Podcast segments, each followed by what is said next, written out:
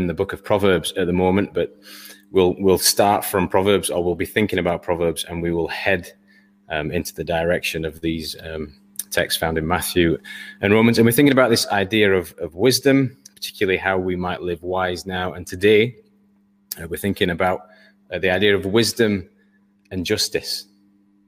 And I want to start with a little um, question for you, just something for you to think about. Would you say that our world, the world that we live in, is just or unjust? Would you say that the world that we live in is just or unjust? Um, or would you say the world that we live in is getting more just?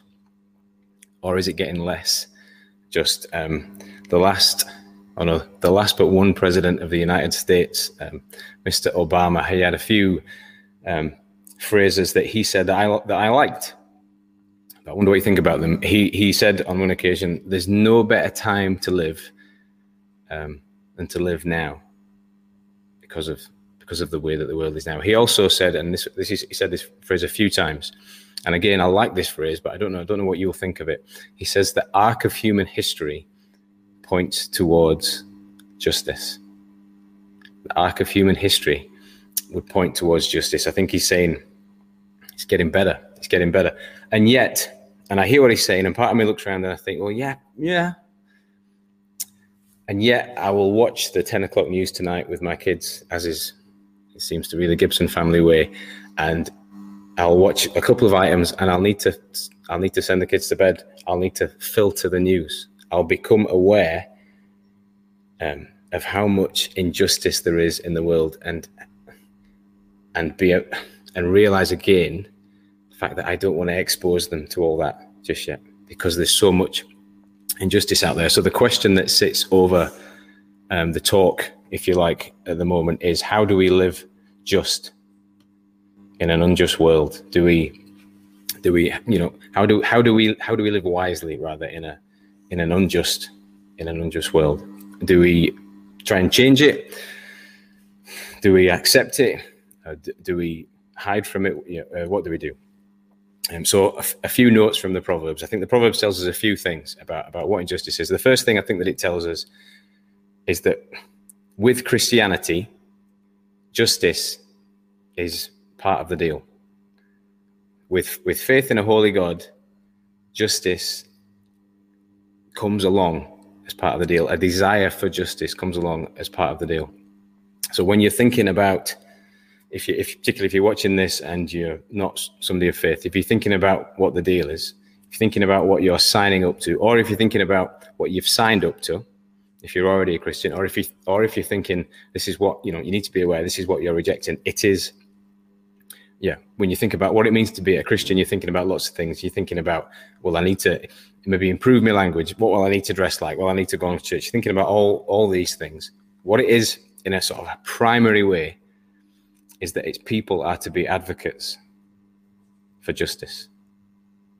Um, there's this brilliant, uh, brilliant moment. I've not got the text on the on the screen. It's in Matthew 25, 31 to 40. If you're listening back and you want to pause and you want to have a look at the text, it's it's, it's worth reading. And I'm sorry we, we, we can't share it, but I'll, I'll, read it out for you. There's this just this brilliant uh, moment when, and it, and it's it's in a group of stories that Matthew puts together, uh, where Jesus is telling parables about end times, what it will be like at the end of human history, and and then there gets there gets this this is brilliant moment when Jesus talks about he stops telling stories as it were, stops telling parables, and he gets very he gets literal about what it's going to be like, and he talks about the kind of people who are going to enter the kingdom of heaven, and he describes people. So I'll read it out to you. So listen into the text, but he describes people who are actively caring for the poor as becoming citizens of heaven. Let me read this text to you. So it's just a little, it's, it's quite a few verses, but just bear with it. It's a really,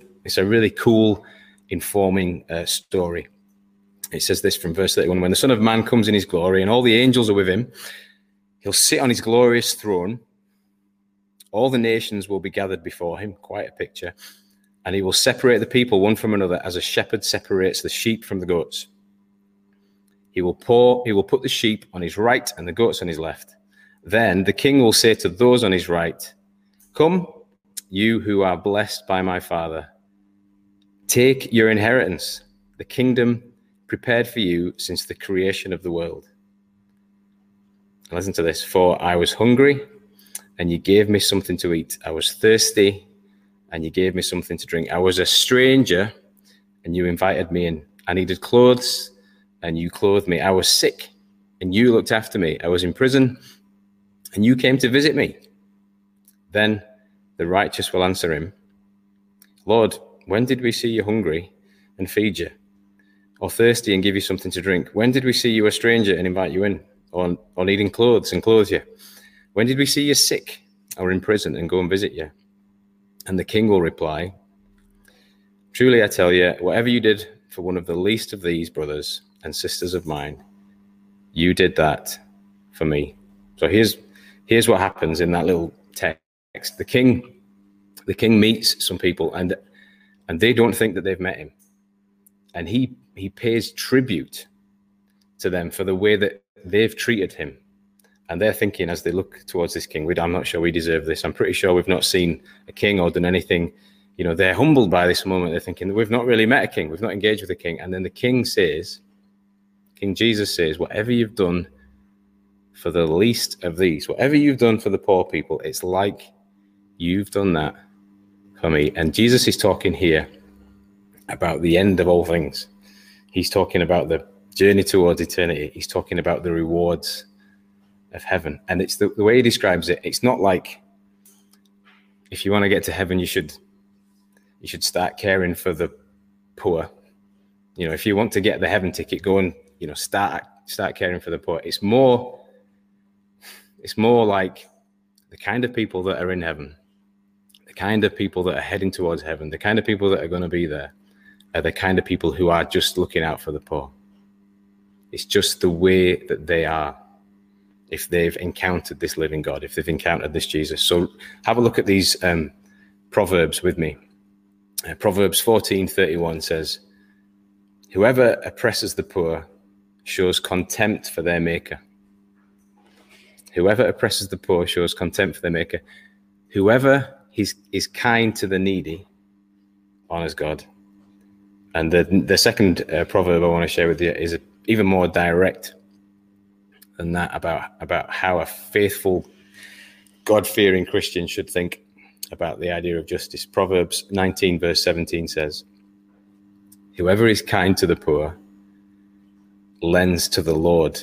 Think about that as a concept. Whoever is kind to the poor lends to the Lord, and he will reward them for what they have done. Here's the, the first thing that I think Proverbs reminds us about about justice, about living wisely, is that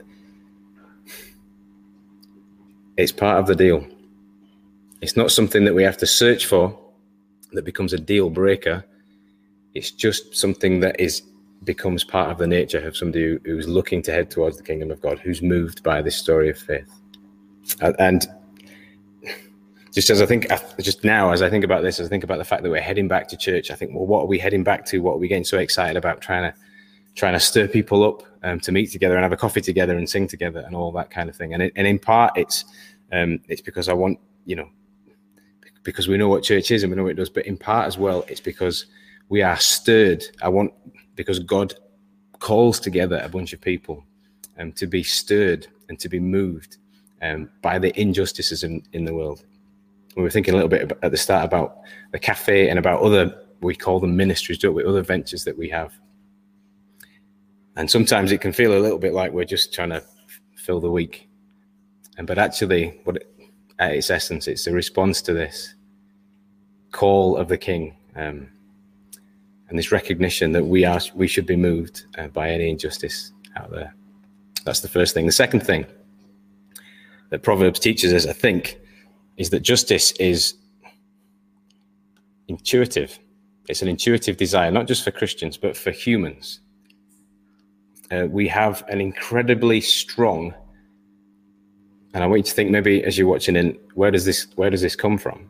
We have an incredibly strong desire for justice. We're incredibly aware of justice, even from, you know, even from when you're a tiny when you're a tot, if you've ever been to a mums and tots group, there's an incredibly some kid comes along and pulls a toy out of another kid's hand. There's an incredibly strong sense of um, right and wrong.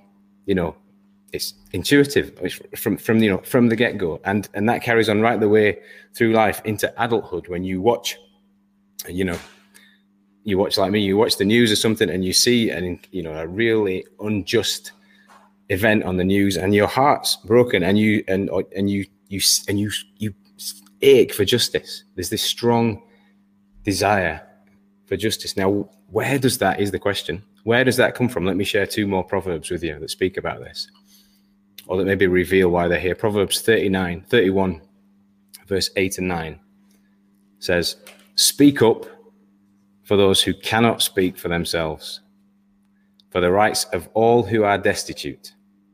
Speak up and judge freely defend the rights of the poor and needy. And then another one, um, which I think maybe speaks more into this this kind of thinking. Proverbs 18 verse 5 says, "It's not good to be partial to the wicked and so deprive the innocent of justice."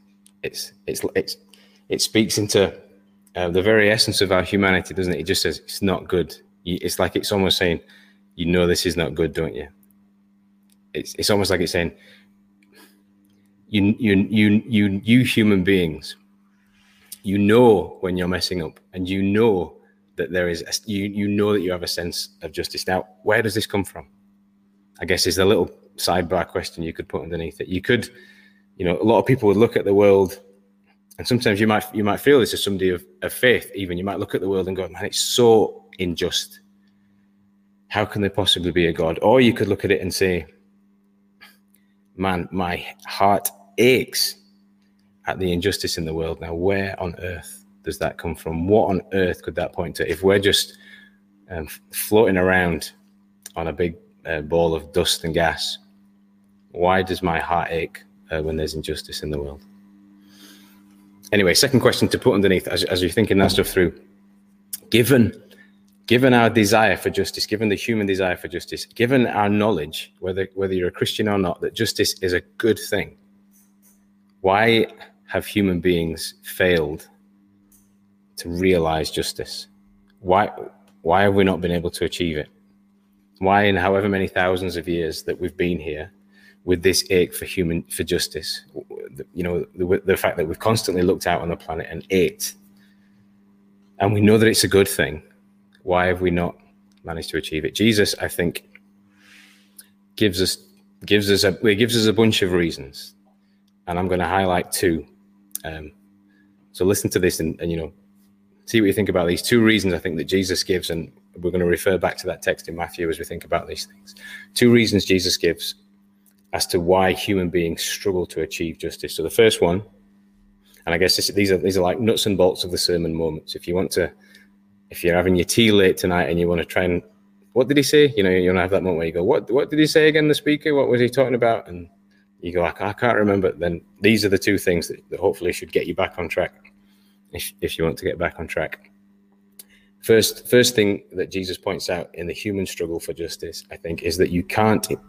One of the things he says, and it goes against the grain of everything that human beings have tried. He says you can't prescribe or legislate for justice.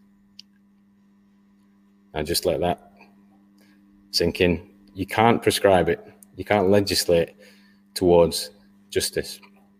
Second thing that I think Jesus says is, He says, and this is even, I think, a bit more of a shocker. He says, You've you need to see yourselves. If there's going to be justice in the world, you, you, me, everybody else needs to see themselves as part of the injustice. You've got to see yourselves as part of the wrong. So J- Jesus points these two things out. So there's this awesome, in fact, let's just read this um, text together. It's in Matthew 23, um, 23 to 26. It's this incredibly insightful moment in the Bible. And it's essentially Jesus is having a, there is a, you know, a debate, conflict, argument with religious leaders about what righteousness is. But and he identifies the struggle in, in religious people. But I think there's lessons for all of humanity in the way that Jesus deals with this. He sort of speaks into our human struggle um, for justice. And a, a, little footnote in terms of helping understand the text and text like this um, the word righteousness comes up a lot in Matthew's gospel, and it comes up a lot in Paul's letter, particularly to the Romans and that sort of thing. And we have a strong sense of what righteousness is. One of the things that some commentators, John Stott, is at pains to point this out. He's a, I don't know, I was going to say a good commentator. I'm not going to use that. He's a commentator who I uh, trust particularly. He says that this, the idea of righteousness and justice are incredibly close together. The words, it's almost like when you came to write the version of the Bible in English, you really had to work hard to separate these two things out. Now, to us reading them thousands of years later, they feel like quite different things. Righteousness and justice as concepts in the Bible almost intertwined, almost overlap. So let me just read out just a little bit of this um, of this text here. Woe to you, teachers of the law and Pharisees, you hypocrites! You give a tenth of your spices, mint, dill, and cumin uh, but you've neglected the more important matters of the law justice, mercy, and faithfulness. You should have practiced the latter without neglecting the former. And then I think, I think this is Jesus. As far as I can figure it out, this is almost this is a joke. I think at the Pharisees' expense. He says, "You blind guides," and he liked the use of a, a, a camel in a joke, or to make a point to Jesus. He says, "You blind guides, you strain out a gnat, but swallow a camel." So have a think about what you think you might think that might mean that little this little dia- dialogue that Jesus is giving. Here's, here's my offer. Jesus is saying of the Pharisees, you'd rather you'd rather go to all the trouble, you'd you enjoy more um, the routine and the task of um, scrupulously weighing out a tenth of these spices. You'd rather do that. You'd rather spend your time doing that. You get that than engage with the huge big idea. So the conflict is a little bit about tithing, as far as I can see. You'd you'd rather faff around with all the detail of that than actually think about what tithing is all about. This idea of um, sacrificing for the for the greater good. Um, this idea, you know, this this this huge this huge big concept that that underpins what tithing is. Jesus says, you'd rather faff around with the weighing scales. You'd rather make sure that that part of it is right than actually think about what, what tithing is all about. You'd rather spend all day, and this is uh, this is me trying to explain Jesus' joke at the end here. I think of verse uh, 24. He said, "You'd you'd rather spend all day trying to strain out a gnat." So when they used to try and drink water, they used to have to they'd, they'd they'd use like a sieving mechanism so they wouldn't drink any bugs. He said, You'd rather, you know, endlessly, ceaselessly try and strain out and miss the bug. And you, might miss the bug, but you'd still end up smoking, uh, smoking. You'd do well to smoke a camel. You'd end up choking on a camel. He's saying you can, human beings, religious leaders in particular, but I think this spreads out to all human beings, we'd rather spend all of our time it's easier to spend our time focusing on the on the details, isn't it, than having to deal with the actual huge big problem. I don't know if you're aware. You you'll have seen the the, the leaders of the G7 suited and booted on a beach uh, in Cornwall, um, and I guess essentially what they're when they meet up for their beach barbecues and whatever else they get up to, these world leaders. I had a little look into their uh, the remit of the G7, you know, the ideals of the G7, and it's basically you know this organization that's there to take care of the world, sort of idea. You know, make sure there's there's the inequalities are minimalized and and all the rest of it. And I'm sure, at, you know, at heart that's the ideal, and yet the meetings. Uh, when they sit down around these tables, they'll be focusing on details and documents and policies, and it will get more and more and more, and all like necessary and everything else. Just the way things go and and the journalists and the public like us will pick over it and we'll get even more you know finicky about everything. We and, and this so there's this whole endeavor to look after the whole world and yet what what will actually happen is we'll just get lost in the detail. It's just what human beings do. When we think about the relationships that we have um, with each other i think this is probably as a say this as a as a married person this is probably probably a um, yeah would happen a lot in marriages. You can have these these problems that, that come along into marriages, into into relationships, these dif- difficult, you know, big difficult things, and yet we'd rather, wouldn't we? Or it's easier, or it just happens that way that you end up arguing your own little. So this is almost confessional as I'm talking about this. You end up arguing your own little. Um, you, you, you argue end up about the details. You argue about the details, and you end up arguing about the minute specifics in the kind of way that you've done things right. Even though you, when you set off in you know in dialogue and in conversation, you seek to rectify this issue. You end up talking about the the specifics. Same things happen in church on the face of it, we when we come together as church, when we all come back in a month, we all look each other in the eye and go, "Yeah, we ache for injustice." Um, but actually, when we get into organising stuff, often we end up having planning meetings that are about paint colours and a million other incidental little things. And it's just what human beings do. We'd rather, or we just end up losing ourselves in the detail. And often often in our lives we we end up choking on the camel. We we just miss we miss um, the issues at heart. We miss them. The huge injustices that are out there, even though that's what's on our minds, we end up in the minutiae of the detail and we go there. Jesus makes clear something I think that we know as human beings. We know this. You can't be just. You can't achieve a culture of justice just by sticking to rules or writing more rules down. It requires something bigger. Let me footnote that, this little section with another proverb. Proverbs 21 and 3 says, To do what's right and just is more acceptable to the Lord than sacrifice. So, anybody who's read the Bible will see how big a deal sacrifices, particularly in Hebrew culture, the idea of sacrifice. And it's almost like God saying, I know that you know sacrifice. I know that you go to do sacrifice. And I know that that comes from me. That's, that's my idea. But there's something bigger than that. There's an ideal behind that that you can miss. To do what is right and just is more acceptable to the Lord than sacrifice. So in this moment, again, verse 25, um, woe to you, teachers of the law and Pharisees. Remember, we're thinking about um, how this passage will help us understand what justice is and the human errors that we can make in trying to achieve justice. Woe to you, teachers of the law and Pharisees, you hypocrites! You clean the outside of the cup and dish. Um, Jesus is having a go there, washing up, essentially. I've received a bit of criticism in the past about my washing up. I received a bit today. Um, Jesus says here, You clean the outside of the cup and dish, but inside you're full of greed and self indulgence blind Pharisee first clean the inside of the cup and dish, and then the outside uh, will be clean. What's Jesus saying? It's pretty obvious, really, what he's saying in this moment. People who wash the outside of their pots, lesson for anyone who's wondering how to do the dishes, won't produce clean contents. The contents are defined by what's inside. It's really pointed what Jesus is saying to these people. And the message re- reverberates, I think, to anybody who's watching and listening.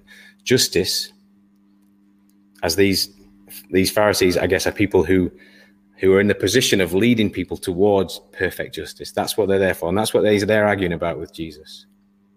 Justice, Jesus says, doesn't matter how clean the outside of your pot is, doesn't matter how well you can present yourself. Justice requires people to see themselves in the problem. And what had happened in the Hebrew justice system is it, it, it had become something that instead of bringing total justice, you know, equaling, leveling out, it had separated people, it had elevated certain people, and it had kept other people down. Now, our justice system, I think, is, you know, as we look around the world, you might say it's a good, it's not a bad system, but it's still a huge culture in our just, justice system that created within us of, well, I'm better than them, or at least I'm not that bad, or that's the real baddie, etc etc. What does the Bible say about all this sort of stuff? It says we're, we're all messed up. We're all, and this is the damning verdict, we're all causations of injustice. So if you read through uh, the Sermon on the Mount, um, when Jesus gives this sort of sermon, he doesn't just um, condemn an adulterer, he says, Well, everyone lusts. You're all you're all in trouble here. He doesn't just condemn the murderer, he said everyone can get filled with hate. The Bible, you know, huge big point of the Bible. The Bible says justice can't come until everybody is able to look at themselves and see themselves culpable. Proverbs 21 29 says, like, this is a great wee proverb. Proverbs 21 29. The wicked put up a bold front. The wicked put up a bold front, but the upright give thought to their ways. The wicked put up a bold front, but the upright, the just, are able to look at themselves and see themselves as part of the story. Now, I don't know where you're at with this sermon on injustice. Maybe you've just watched the footy and you're thinking, I'm feeling pretty good about life, and I was really hoping you were going to say, um, There's some real obvious baddies in the world. Um, as for you, Christians, crack on, you're all doing a great job. Um, injustice is bad, but we don't, we've got no part in it. And yet, essentially, if you go back over what I'm saying, I'm saying the world's unjust, and you kind of go, I knew that. Um, the injustice is really complex. It's kind of ingrained. It's almost an impossible problem. Needs everyone to look at themselves. There's no amount of legislation that's going to fix it. Great news, Ash. Thanks for that. And on top of that, you're saying, I'm culpable. Thanks. Great. And part of me says that, and I'm like, don't really want to give that kind of sermon, especially after England have won. I'd rather have some sort of upbeat moment. But part of me doesn't mind that on a sermon on injustice or justice, that we feel it. Do you know what I mean? We feel the ache of it. I kind of don't want to talk about. I don't. I don't want you to watch the news tonight and see something terrible and just be able to switch off from it. I, I want us to. I want it to resonate. So let's go back to that question. In that, how how then, given all this, how on earth can we live wise lives in the midst of all this injustice? Like we said at the start, do we ignore it? Do we distract ourselves? Do we just go in a corner and cry? What do we do? I just want to share one verse to wrap it up. It's um, two verse, two verses. Romans 1, 16 and 17, which I think sheds an incredibly helpful light on this whole thing. And this is the end of the this is the end of the talk. And it almost, as I'm thinking about how the sermon's gone, it's, it's been a lot of, oh, it's tough, it's tough, it's tough. And this is the real light at the end of the tunnel. There's a big, um, what I would say is a big Bible th- theme that runs through the Bible that Paul picks up on and he eloquates in this couple of verses. And it's kind of, even though you live in really unjust times, I think this is this is what I would say the Bible says to us. Even though you live now in really unjust times, and I think the Bible does say that. It says that first bit of Romans, Romans chapter one. You've seen enough, not just to wait on future justice, but to be able to live it now even though you live in really unjust times. Big Bible point. You've seen enough, not just to wait on future justice, but to live in it now. Let me read out uh, Romans, and please read it out with me. Even go to the trouble of reading out aloud if you want at home. It's such an awesome, it's an awesome verse, and I often wonder, like as I read it today, I'll be really honest with you, I scribbled in me one of my older Bibles because I felt like I saw it in a new light. So maybe um, I think the Bible can do that. Read it again with me and maybe read it out, out loud because I think the Bible can speak again to us. Romans 1 16 to 17. I'm not ashamed of the gospel because it's the power of God that brings salvation to everyone who believes, first to the Jew and then to the Gentile. For in the gospel, the righteousness of God is revealed. A righteousness that is by faith from first to last, just as it's written the righteous will live by faith. I'm going to read it again and just remind you of that little that little point I made earlier by a good commentator, Mr. John Stott, who says there's very little difference between the biblical idea, particularly when Paul uses the word of righteousness and justice. Let me read it again. For I'm not ashamed of the gospel, because it's the power of God that brings salvation to everyone who believes, first to the Jew and then to the Gentile. For in the gospel, the justice of God is revealed, a justice that is by faith from first to last, just as it's written, the just will live by faith. What's going on here? Verse 16, we see Paul's been powerfully, wonderfully saved. The good news has saved him. How has it saved him? What is it to live by faith? Verse 17. Get your head around this. You've read this verse a few times. Have another look at it. The good news of Jesus, in, in receiving the good news of Jesus, in, in getting what the gospel was, he got, he grasped what perfect justice was. That's what he got. That's what he got his head around. As he looked at the gospel story, as he looked at it, as he was convicted by what he saw in Jesus, he understood. Maybe for the first time, he saw it was revealed to him the nature of perfect justice and what it meant for him. So think about Paul's character, think about what he was like, how he was zealous for the law. But it meant he moved past that zealousness for the law or that obsession with the minutiae of the law. And he moved into its greater purposes. And not only did he do that, but it meant he was able to see himself for the very first time as culpable in all of this sinful mess. And he says on the back of it, based on this realization, he could go on and live by faith. Now, often I think we think about what it means to live by faith, and often we quote, we say, don't we? Yeah, I'm living by faith. I'm just, I'm, you know, I'm living by faith. I'm gonna, I'm, will I go down this road? Will I go down that road? You know, it, it can be that kind of thing. Kind of, I'm, I'm living, I'm living by faith. I've said it a hundred million times. What do we actually mean when we say that we are living by faith? What it meant for Paul was to say that he looked at that gospel story, that good news about Jesus, and he understood what justice was. He he saw it in Jesus. He saw it as he as he saw the story of Jesus on that on that cross. And he was changed because of it. And to live by faith for him was to always, no matter what he was doing for the rest of his life, was to always to look back onto that moment. That was the thing that shaped him, that sense of justice. That was the chip. That was the game changer. This is what the cross does to us, I think. It shows us ultimately that God's dealing with justice. He's, he's going to deal with it. It gives us confidence that He can deal with it in an ultimate sense. But it does more than that. It shows us a way to live now.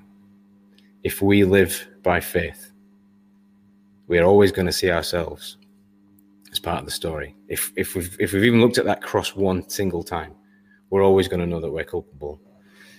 If we live by faith, we're we can't stay stuck in the semantics of our own righteousness. We can't look at that story and not be moved towards something bigger. That's the heart of what justice is. Thanks, Ash a really interesting talk, I thought. Um, some really significant issues raised. Yeah, at the minute you can't help but look at the news, can you? And be sort of overwhelmed by what's going on, whether it's uh, you know refugees, whether it's COVID, the inequality. I mean, inequality is right in our face, isn't it? At the minute. I mean, I I, I think a lot.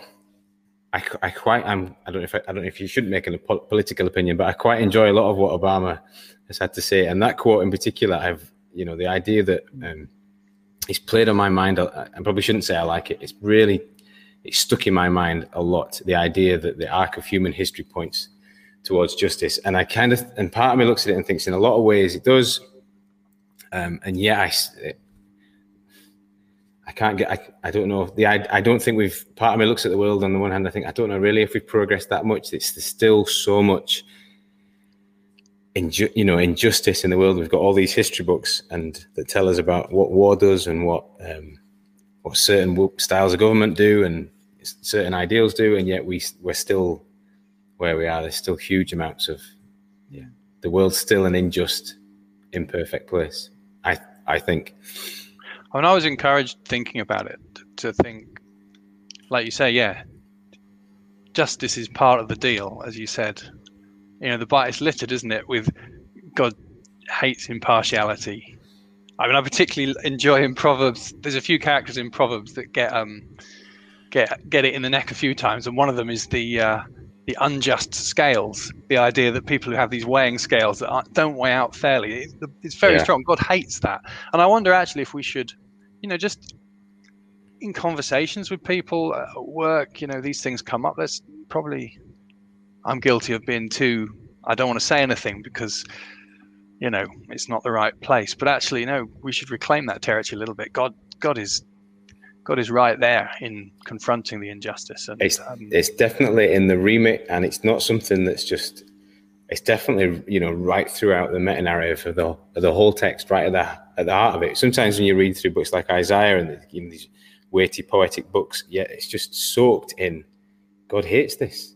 Yeah. He, he hates the he, you know whatever else, however else you want to try and understand God, he hates the injustice and and I, I, found the, the text that we looked at there in Matthew, I'm really sorry I didn't put it up on the screen, Matthew 25, 31 to 40, just compelling when, when he says, whatever you did to the least, when Jesus is saying, whatever you did to the least of these, you did, you did to me. And the, the, just the idea of that, the, the, you know, the Proverbs as well, whoever is kind to the poor lends, lends to the, the Lord. Just this idea that we, that somewhere in our faith story is just connected. It's just part of the, it's, it's part of our identity. It's part of who we are. I think it's almost like you can't acknowledge there's a God who created the whole thing, who loves everyone, who's got this ideal for creation. You can't come to that perspective and then not you know not care about each other. You know, I, I think it maybe you know maybe looks like lots of different things, but mm. it does mean that. So part of me often when when I watch the the news, which is I'm one of them people who puts the news on at ten o'clock and wants to go. I can't watch this story about Palestine and Israel. I can't watch it again. I can't. I just can't sleep for it. But part part of me thinks that part of my identity as a Christian, it, part of the ache I have is because is because of because of my faith, because of the you know the the God story that's that's in my life, and and part of me thinks that means I'm going to have to carry on it. You know, it, the fact that it aches is not a it's uncomfortable for me, and I'd rather distract myself and watch match today or whatever else it is. But I think there's it's no bad thing for a Christian that it's that we ache and that we recognize that that's an ache for us because it probably it should be. Okay, go on then. So there's so time is short, and and I think just just to close then, because I think one of the one of the points you put across quite well was that yes, there's there's an outward looking sense of injustice, but then we've also got to very much look at our own lives and consider you know our own hearts first as well in terms of um, cleaning the inside of the cup as well as the outside. What if there was one action for ourselves in terms of looking at ourselves and one action in terms of how we interact with the world? What would you what would you say? Is there anything particularly one one thing that we can do sort of internally? I I think it's enough to to um, well those those two things to look to look at ourselves to to be able to and to do that would would mean I think you'd have to get I I find that you have to get up nearly every day and it and and be and I was gonna I was nearly said determined to do it but I think that's probably that's probably arguing against the sermon that I've just given. I don't think you can determine to do it. I think that's why it's it's a it's a faith in the cross story. I think that's why we that's why we have a story like the cross which just stops you in your in your tracks so I think yeah the the I mean it's the Sunday school answer again but it would be to look towards Jesus a bit more. If you if um,